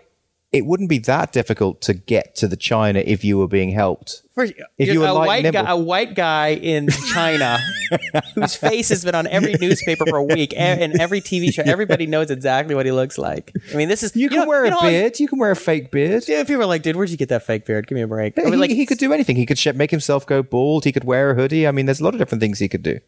you sure you're like a fake, a fake goatee Yeah, and a hoodie, and he's good. there's a lot. There's, there's a lot that he can do to disguise himself. I don't think I'm buying that. I mean, I think I think they'd pick him up so quickly. I mean, anytime I bet you that anyone in China who's anytime they see a, uh, some young white guy, they're gonna be like, "Is that Eric, Eric uh, Edward Snowden? Is that Snowden? Is that Snowden?" Really. I don't think you're gonna be. I don't think you're, not all of them, but I. But do you think people in China are going to want to turn him over? Not necessarily. I, I don't think they will. I, I think the Chinese will probably be um, uh, viewing him uh, very positively, right? Right. But So that's what I'm saying. They're incentivized to hide him. So, like, he would be if he was even in a farm and some CIA guys came around, they'd hide him in the cellar. They'd be kind of like how "Stay down there, just kind of how Bin Laden was supposedly Yeah. um, hidden in in, in uh, Afghanistan and I, Pakistan. I would have thought it, that's what I'm saying. If if he can get to mainland China, he would be he would be appreciated, and therefore they would really help him. In Hong Kong, probably not so much. Just be, well, just because um, it's just it's just a smaller territory. But maybe, maybe they would help him. I don't know. But I just feel like it's a, it's a smaller territory. Like, what are you going to do? Run from street to street? You know, it's not so easy. Well, because the CIA has is going to have operatives and assets all over the place. And, and the guy, this Snowden was just saying when he was in that interview, he's like, yeah, they got a they get a consulate, which is a CIA outpost, right? You know, right down the street. They have, have CIA people all over Look. Hong Kong. Is it easier if you're playing hide and seek? Is it easier to find someone in a house or in a forest? No, I agree. I'm just, no, I'm, not, I'm just saying. I'm, I'm just trying to get you to settle on what, what's going to happen. Um, I know it's hard. Prediction is hard. As as Yogi Berra famously said, predicting things is hard, especially when it's the future. He's a very clever. I mean, he is a very clever guy, But right? he's not a covert operative. I mean, he's just a sysadmin. yeah, but maybe maybe he's been studying tradecraft. Yeah. Mean, he's not a knucklehead, and he he did work uh, as uh, for the CIA for a while, and so he probably is privy to some of the tactics they would use. And anybody who's been thinking about doing this for two or three years, which he has been, Yeah. is probably has some ideas in his head, and probably knows, well, I don't use a cell phone, I don't log into the internet, I don't, you know, do things. I got. Well, the other thing is he may have been he may have like been planning his the the reason why he chose Hong Kong maybe because he's been planning. well, if he, if he makes two hundred grand a year for Booz, Booz, Allen Hamilton, what is, They never said that's not substantiated. It's not substantiated Not the two- hundred thousand. No, I, they don't think he made that much. really? Yeah, You actually t- heard a discussion on that? I, I did. I saw somewhere that he made like one hundred twenty thousand or something. Okay. So, regardless, he's making decent money. So he probably had enough to stow to save. Right. You're living a. I mean, if you're 29 and saying you don't have a family and a house and kids, you make 120 grand. You could be putting you know 30 grand away a year. So he may ha- he so he could have in some uh, like Swiss bank accounts that kind of stuff. He could have 70, 80, 100 grand in cash. You know that he could get, assuming that he's planning this for this long. And if you had that much Just money, left his girlfriend of eight years as well. yeah. What do you think about that? I mean, that's kind of Yeah, I'm that- just sort of thinking this now in terms of Bourne Identity. yeah. we, we switched to Bourne Identity mode. Yeah, I know. I feel bad. For, I mean, I feel it's just awful. He throws life away like that. I mean, he's. I mean, I. So here's my my thought is I'm. So what you're saying is he will be extradited in six months. From Well, I don't know. When I think about it from the perspective of him going to mainland China, then I think he could he could be there for the rest of his life Right, and not be caught. choose one or the other. So, so really, the question is: Do I think he's clever enough to uh, to disguise himself, evade the, the CIA task force, and get into mainland China? Well, because I want to because I want to be nice to the guy, and because of all the information I know at this moment, I'm going to go with that option and say that he is clever enough because I don't want to offend anyone. Gah! Nobody cares. It's just predictions, not what you want. It's just predicting. Okay, so all right, so then I have to take the other side of the coin. I think he'll be. I think he'll be caught and extradi- extradited. No, but what do you really think? Just tell me what do you actually really think? Yeah, I think he's going to be. Uh, I think. I think. I hope that he doesn't get extradited and doesn't get the Manning treatment. Well, you're just copying me. This is my exact No, answer. saying- you I said- said you- this exact answer. I said I think he's going to be extradited, but I hope he gets to mainland China. No, but I'm saying. But I'll say. I'll tell you. I think he'll be extradited. Extradited. Well, that's don't- what I said. You didn't say anything. You kept I going back and literally said that I think he's going to Okay, so you think he's going to be extradited? Well, you no, don't think they'll make? I think he is, but if I if you're making me choose one way or the other, I'm going to I'm going to try the optimistic route. Okay, so that's what I'm saying because we have we're going to check back in, and there's going to be a future episode of who was right and who was wrong. Well, I'll be right either fun. way. I'll be right It's just either a way. bet. Okay, I think he's going to be extradited. All right, then I'll take the other side. I okay, fine. I, but I want him. To, I want your side to win, so I win either way. I'll uh, so he's going to be permanently. Um, he'll become a political refugee of China. I mean, there is a chance. You know, like I said, it's like it's like one startup is is nimble, right? It has like five guys versus Microsoft. Well, the five guys have a chance of getting into a market and beating Microsoft because they're light and nimble, right? He's light and nimble compared to the whole of the American You should be a politician. You're a master at not giving a straight answer. you don't want to offend anybody. You should be a politician. I probably should be. Yes, you don't want to give a straight I'd- answer. I would be in nice, what- good guy, I'd- Justin. Always jumped on the latest trend. All right, come on. come on. That's another quirk written in uh, the TechZing wiki. Let's talk about the TechZing wiki. So um, I, I seriously, um, Philip Monet and uh, Ben Boyter and some other people who I, I can't remember off the top of my Alfie, head have done an amazing job with the TechZing wiki. If Ben you, go to, Reyes. if you go to techzingwiki.com, No, Ben Reyes had Ben Boyter. did it. yeah, and and check out frameworks, for example. Like um, there's a thing on the front page of the, of the wiki where it says, you know, we speak about frameworks. Then frameworks is a link. Click into that, and it's got all of the frameworks listed in a very nice table, and it's like just a lot of detail about it, which shows they were mentioned in. It's amazing. It's really amazing. I mean, I'd, I'd kind of always wanted us to have a page on Wikipedia, but actually, us having our own wiki is like infinitely better. Yeah, well, because you have all this Yeah, less it's really good. Yeah. all these more detailed information. But yeah, he uh, Philip has done an amazing job. I mean, we're both very It's appreciative. seriously good. Yeah. He's really putting in that some some time. And I think what we should do to augment this too, and I'm sure we've talked about this a little bit, is we should do a catch up show like once every Yeah. six months or year, where it just covers all the latest storylines that somebody it sits totally apart. And we can point someone to if you're new to the show, go listen to this catch up show. Just like in Lost, you know, every time they would take a hiatus from, you know, they they show like eight shows and then go on hiatus for a month or six weeks. The first show back would be a uh, a catch up show, which would get you caught up with all the storylines and all the characters, so that you didn't jump in and be like completely confused of what the hell's going on. Because I always I always tell people I'm like jumping to P- TechZing now at episode 235, 236 is like jumping in the fourth season of Lost. Yeah. You'd be like you would be completely Did you see the best of TechZing on the wiki? I, I actually added um, I added one which was two three three. My algorithm thinks you look hot because I remember both of us. You you said to me and I agreed that is probably our favorite show discussion show that we've recorded so far. That was the one uh, recorded directly after the most recent MicroConf.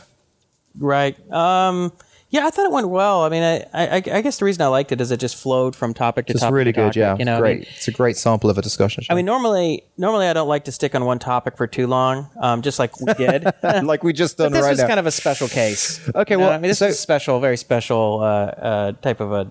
so uh, talking about MicroConf, um, my new friend Richard Chen, who who reached out to me after MicroConf and didn't reach out to you, and is now my friend. who I've had two yeah two two lunches with him. You've had two lunches. Yeah, two lunches, and Wow. but but well, the first lunch was in Umami Burger last week, and then this week uh, on Wednesday, I, I said I said to him, I said, look, can you take me to a place that is like Chinese, like but really hardcore, like where Chinese. where you would you'd never meet you'd never meet a white guy there, right? Just No white guys allowed. yeah, just just really the real experience. He said, "Okay, I'll take you to D- dim sum," and he, he took me to this amazing place called um, Lunasia in Alhambra, right? Right. And so well, anyone who doesn't know, Al- in LA, there's a part of LA. There's Chinatown, which is downtown. Yeah. But then there's part of Alhambra where all the signs and everything is in Chinese. Yeah. You feel like you are in like modern day America, or mo- like what what what would be like a modern day? Um, I don't know how to describe it. It's like everything, the stores and the gas stations and the shopping yeah, malls, everything Chinese. looks American. Yeah. Right. But they're all Chinese Chinese, writing, yeah. characters. It's Yeah. really cool. Um, so anyway, the di- dim sum um, is sort of like uh, the best way I can describe it is like I don't know Asian tapas. Right. it's like you get you get these little dishes of Yeah. things, um, and it's incredible. I mean, it really is delicious. And you're Uh, a foodie, right? I know I do, but you are a foodie. But I mean, the you, one you, thing you, he got, you, you are very set. You like you have high. You have a high bar for food. But one thing that he got that was just, I I tried it, but I was like, oh, okay, that is definitely no, a lot of it was like, okay, That's this is outside your comfort zone. yeah, th- it was outside of my comfort zone. So so we had like these these round kind of white puffy balls that had like shredded pork inside. They were Yep. incredibly delicious. These other these other things those. where they call pot stickers. Yep. right, like Those they're are like great. fried Those are- things. yep, those are- Um, there's other ones, but then there's this steamed chicken feet. I've never had steamed chicken feet. That's- but like, uh, but, I mean, uh, the taste was kind of not so. I mean, it was a lot like chicken wings, right? But the but the problem is, is they look like as if you if you got little baby clowns and took and took the gloves off the clown because they they kind of become bulbous, so they just look really weird, like little baby clown hands. So anyway, um, eating baby clown hands was a very weird experience. But what was it, what was cool was that the food was generally amazing, And it was exactly the situation that I wanted, where I just felt kind of awkward because I was the only white guy in there, and there was like a hundred, you know, there was like a hundred people in there. Um, but it was it was really really nice nice experience. You know, it's uh, it's funny when you're in your when you stick out ethnically in a place. I've been in situations like that where I'm the only white guy, but I also felt the same way when I was in Sweden, in that there were only people who looked just like me. it was really weird. Yeah. I was like, there's, there wasn't even like a couple of you know Asian people or a couple of like uh, you know Hispanic. I mean, it was just you know it made it made uh, Orange County look diverse. You know, it looked like Irvine looked diverse. I mean, it was crazy, and it made me actually feel kind of uncomfortable, kind of weird Yeah. which wasn't something I would spend a lot of time thinking about. And it's just it's kind of a it's it's, it's funny because in it, I think especially in um in L.A. and Pasadena is so diverse. And I've had a friend of mine come visit from New York, and he he's Asian, and he made a comment. He's like, "This even Pasadena is a diverse even compared to New York." I mean, you if you walk around Pasadena, you you or you you go up to the old town or something, you're equally likely to see someone who looks who's Asian or Hispanic or Persian or African American or white or or or likely some combination. Well, the other thing I was discussing with Richard is that it seems like from each of these different cultures, like America is a different place for them. Like Sure. our America is so different from someone who's living in Alhambra. It was basically, it's like this very Asian America. Well, yeah, I mean, yeah, I mean, Alhambra is a little different kind of thing than because they it is so um, homogenous in that way. I mean, there are there are, there are parts of it that are Korean, so all- you'll see you'll see see the letters will become are Korean characters as opposed to as opposed to uh, Chinese characters. Um, But so what? Re- so like, what really is America, and what does it mean to be an American? Does it even mean anything? Well, I think probably means different things to different people. I think it depends on Yeah. yeah. It probably means you Like, is- probably is- get to ask twenty people, ask twenty different answers. I don't know. Basically, the only thing that it means to be American is the American dream. You have the chance to become wealthy and successful through the theoretically, but uh, I I think it was there's been a number of reports out over the past few years, like the by the UN and, and other um, groups said that I think that the amount of economic mobility in the U.S. is now like tenth or fifteenth behind a lot of European countries and other places. So if you start out lower class, the chance that you're going to make a middle class is not that great compared to what was you know, say 20, 30 years ago. I mean, you know, the the the, the distribute income equality as well as the um, is they call economic mobility. But the myth is still there. Would you People ever- still believe, and, and, and that, that is worth something. The fact that you believe that you can uh, achieve something or, or, or do something, which you can. I mean, this isn't, you know, uh, this this isn't. Um, it is in fact there isn't any mo- mo- economic mobility. It's just it's more difficult than, than it used to be, and it is not as uh, good as in, in certain countries. Would you ever consider living anywhere other than America? Dude, I hardly will even consider living anywhere outside of Pasadena. That's true. That's true. Like you are pretty set and set on your ways about Pasadena. I mean, just to be honest about it, I mean, I Like, mean, well, I mean, like that, that. Don't you think that's like very like kind of blinkered? provincial. no, blinkered. Like just thinking only this one little. I've it's, lived- not, it's not even like you're only going to live within you know a few minutes walk of Old Town Pasadena. Yeah, I've the thing is, it's like I've traveled quite a bit. Yeah. I know a lot of places. I mean, I'm up in San Francisco every three or four weeks. I know San Francisco. I know I lived in Chicago for a number of years. I grew up in Atlanta. I I know New York. I know San Diego. I know. I mean, I've been a lot of places, and I've been in Europe a number of times. And all these places I like. They're nice to visit. But every time I come back to, I'm just like, you know, I kind of found a place I like to be. Pasadena. You know, I mean, it's not that I, it's, it's not that I say, oh, like Pasadena is better than places. It's It fits suits you. me. Fits it you. suits me. You know, Yeah. and I'm.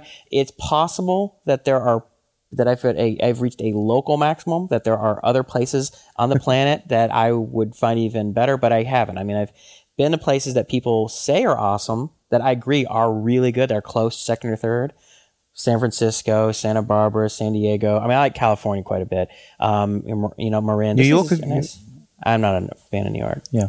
I don't. Um, I feel claustrophobic. I like. Uh, I, I like to be able to drive. I like to be a little. I like be able to, you know. I like a little more green. I like more open spaces. I don't. Um, I like. That's why I like San Francisco because I feel like you have the city, but you can get outside of the city quickly. It's not that big. Well, you you can walk across the city, and you can be over the bridge, or you can be. It, it's that's that's one thing. You were just in San Diego. How? I mean, what do you think of San Diego?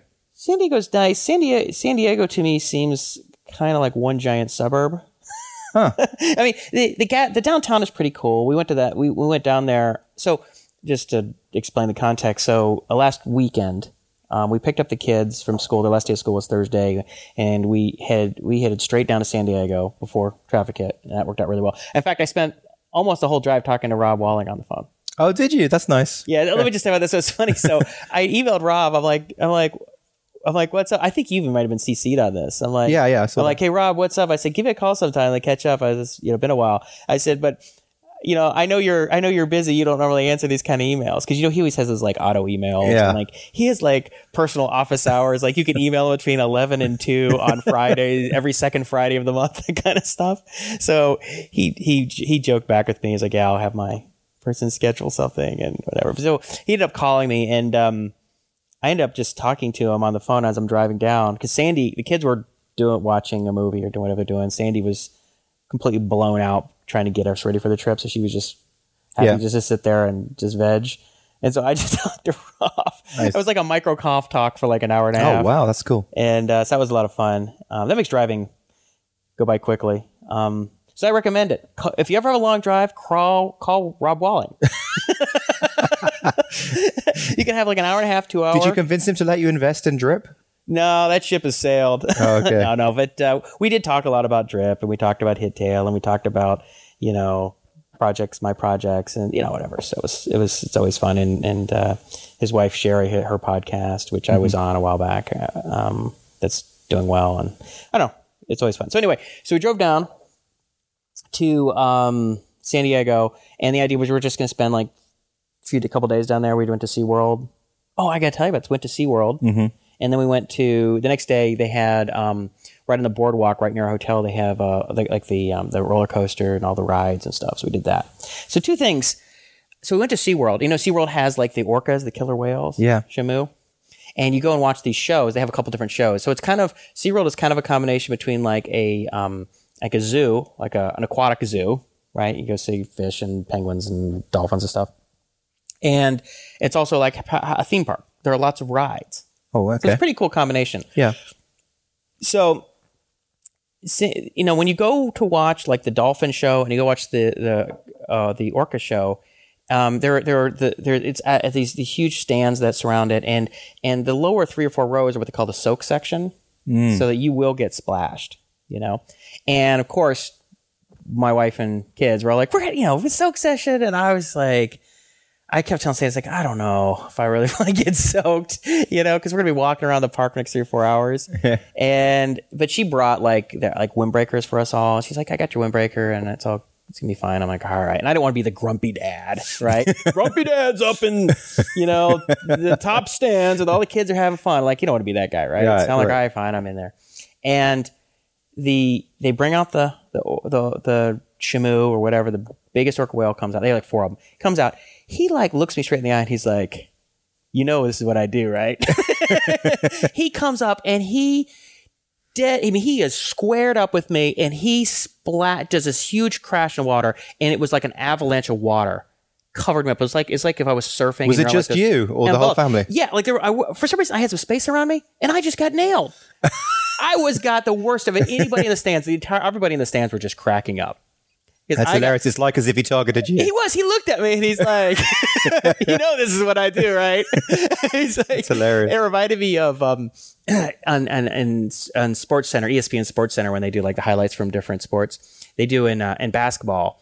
Uh, sometimes if some guy gets dunked on, like some guy will just jump right over and like put his hand in the guy's face and just like dunk was really nasty dunk on them and they'll be like smile you're on a poster or you got posterized i got posterized Now, did did the did the the attendant sit you in that seat? no i just just it just happened to be where i was Okay. Yeah, so grumpy dad. He's like, Shamu's like, you know what? You got a bad attitude. That's funny. and then, uh, and uh, then of course we go on like the, um, you know, they have like a ride that you, you kind of get wet. You know, kind of going on like a kind of a fake uh, man-made rapids. Yeah. And of course, I got nailed on that. And I walk off that thing, and all people in line they're looking at me like, "Oh my god, is." Is that how wet you get on this thing? I'm like, dude, I got shamood.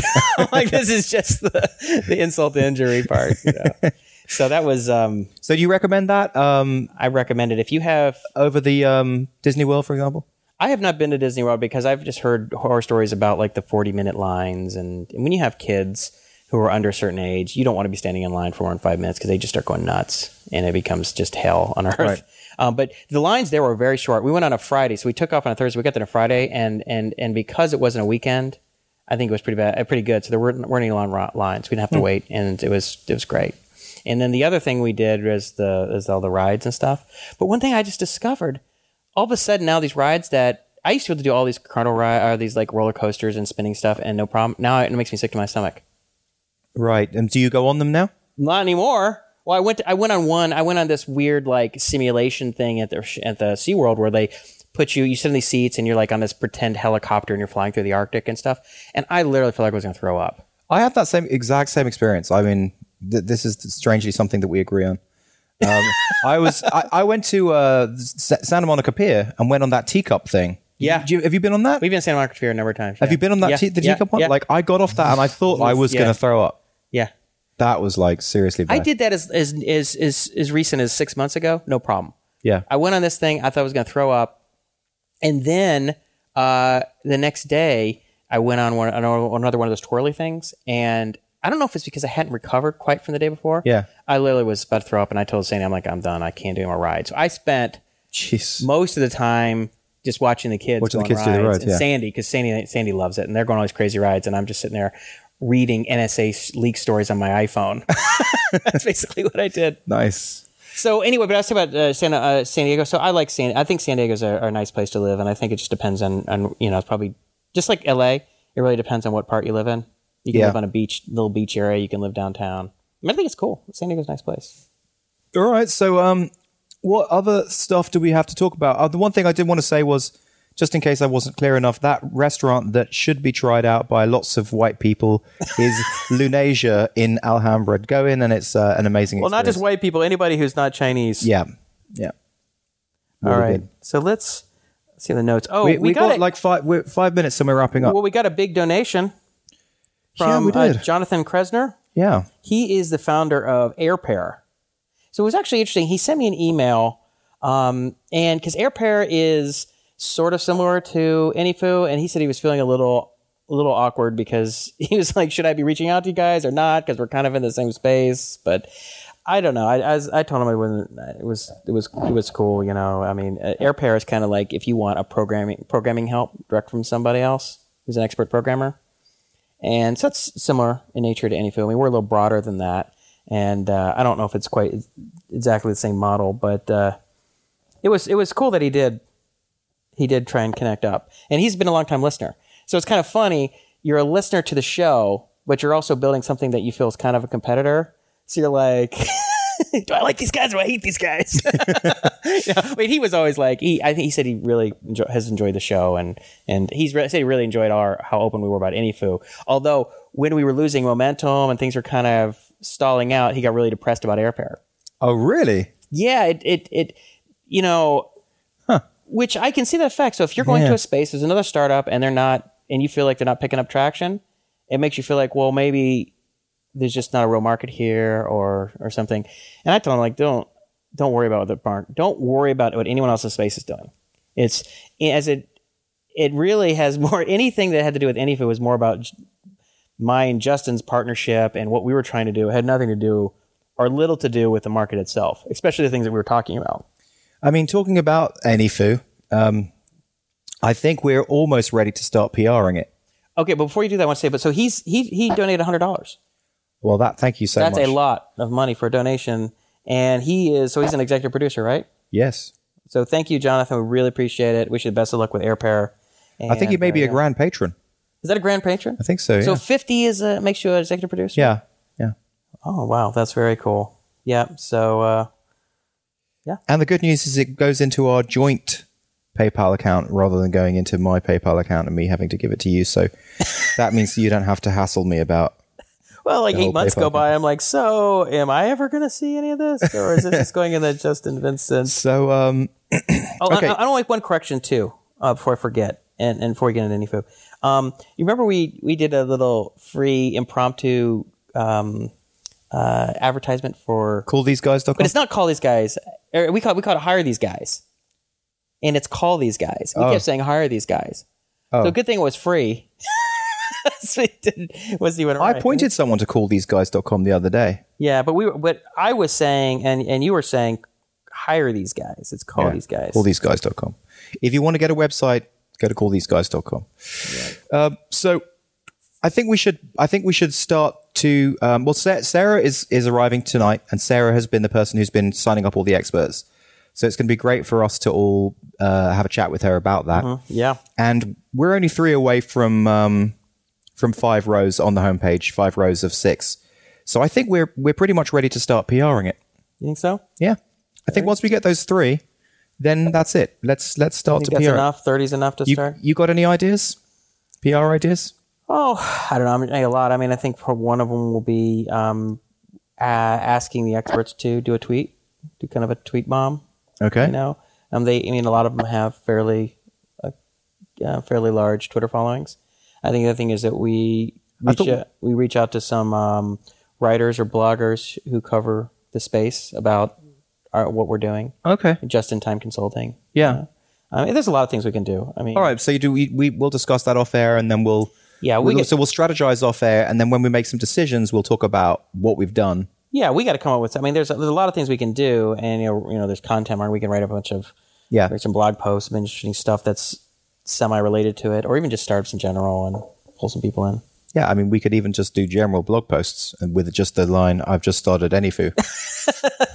Although that, I don't know if that converts very well. yeah. I think it works better if you talk about The thing that you're doing. the, yeah. the- it's like it's it's really I think the the the sweet spot. I think you can do some of that, and uh, I think, but if you can talk about stuff that you've learned or stuff that you're doing, sort of where your startup is part of the story, Mm-hmm. then people are really thinking about. Otherwise, it comes off as just like an ad almost that's stuck to the side. That's my theory. Okay. Um, we'll see if that's Well, Pluggio is on Flippa, yeah. and um, I I've got the reserve at hundred thousand, and I am in discussion with two serious buyers. Really? Yeah. Now I don't know whether they're going to make an offer, but they're the kind of they're two of them are the kind of people that I I like from talking to them, and I like what they have to say about it. So um, yeah, so uh, there's uh, just speaking to a, a couple of people who, to me, seem like they would be good candidates to turn Pluggio into a more successful business than it is. I mean, basically, as we know, the thing that I've been really good at is on-site conversion. Things that I've been really not so great at is bringing lots of new traffic to the site. Right. I think the main reason is because I just find it very boring. Yeah. That's not really your thing. It's just I just don't enjoy it. But these people will be able to do it. I can tell they're already good at it. So what they what they're not particularly good at is building us. You know, not that they're not good at, but I just don't think they've done it before. Is built the whole SaaS SaaS app. So they have the cash, and they have the marketing capabilities. So I think they would be able to really take it somewhere. Well, if it's it actually would be for somebody like that, it would actually be a, a smart acquisition. I mean, like when you when you look at these companies uh, or private equity firms that buy other companies, you feel like there's value here that the current management or the current organizational structure, um, there's a number of value that they cannot unlock or they cannot leverage. Yeah. And whereas within a different organization or with a different type of management, that stuff can become way more valuable. And I think that's the case with you. It's like, as you, like, as you just said, that's not what needs to happen now.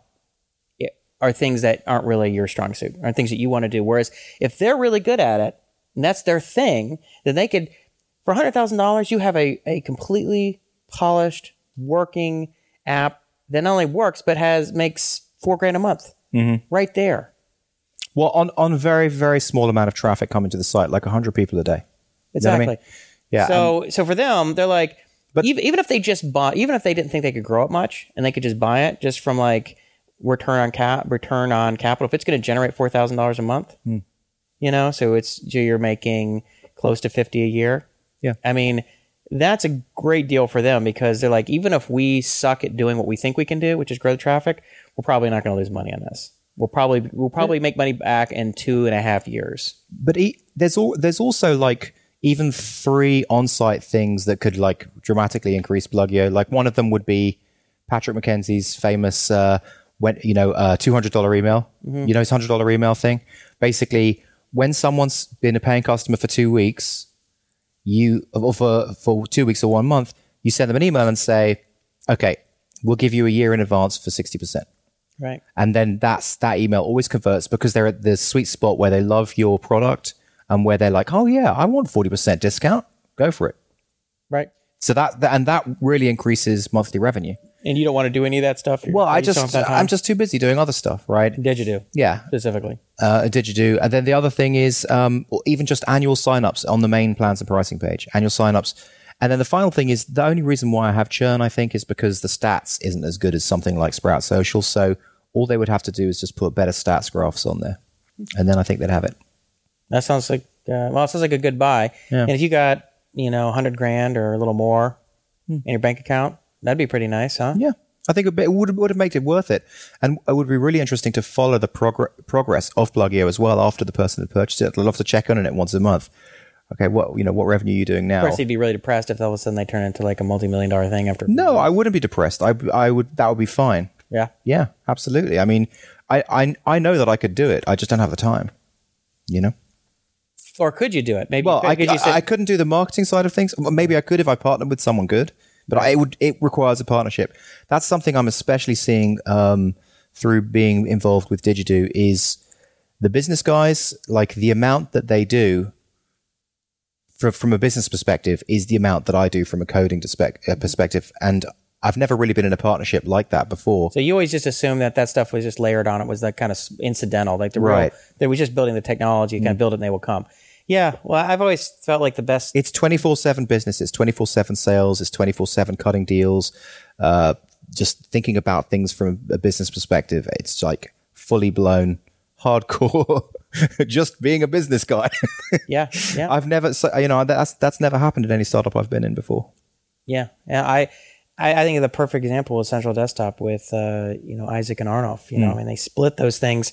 And Arnolf, who was a technologist and the primary developer, um, he was also very savvy from the business side. But Isaac would handle that stuff. Isaac is no dummy when it comes to technology, but he spent all his time doing marketing and business and Yeah. development stuff, and you know, raising money and all stuff. And of course, they were very successful. And I, I, ever since saying that, I was always convinced like that's if you the ultimate partnership is for most of these companies is you have one of each. That's something like with Buffer. I mean, that's why I think you were um, uh, overtaken by Buffer is because they had you know, one guy just building, and the other guy spent all his time writing being, writing guest blog posts and Yeah. the blog posts and doing all this stuff all the time. And you know, you you you were talking a lot about well, I think they did, you know, they were you know narrow and deep or wh- uh, whatever you were, ta- you were talking about that. I, I think that's a factor, but I think really they just had a guy who was marketing and re- did a great job of it all the yeah no it's probably true yeah But uh, one last thing I was saying, then I got to go because I got to um, I got to take Coley to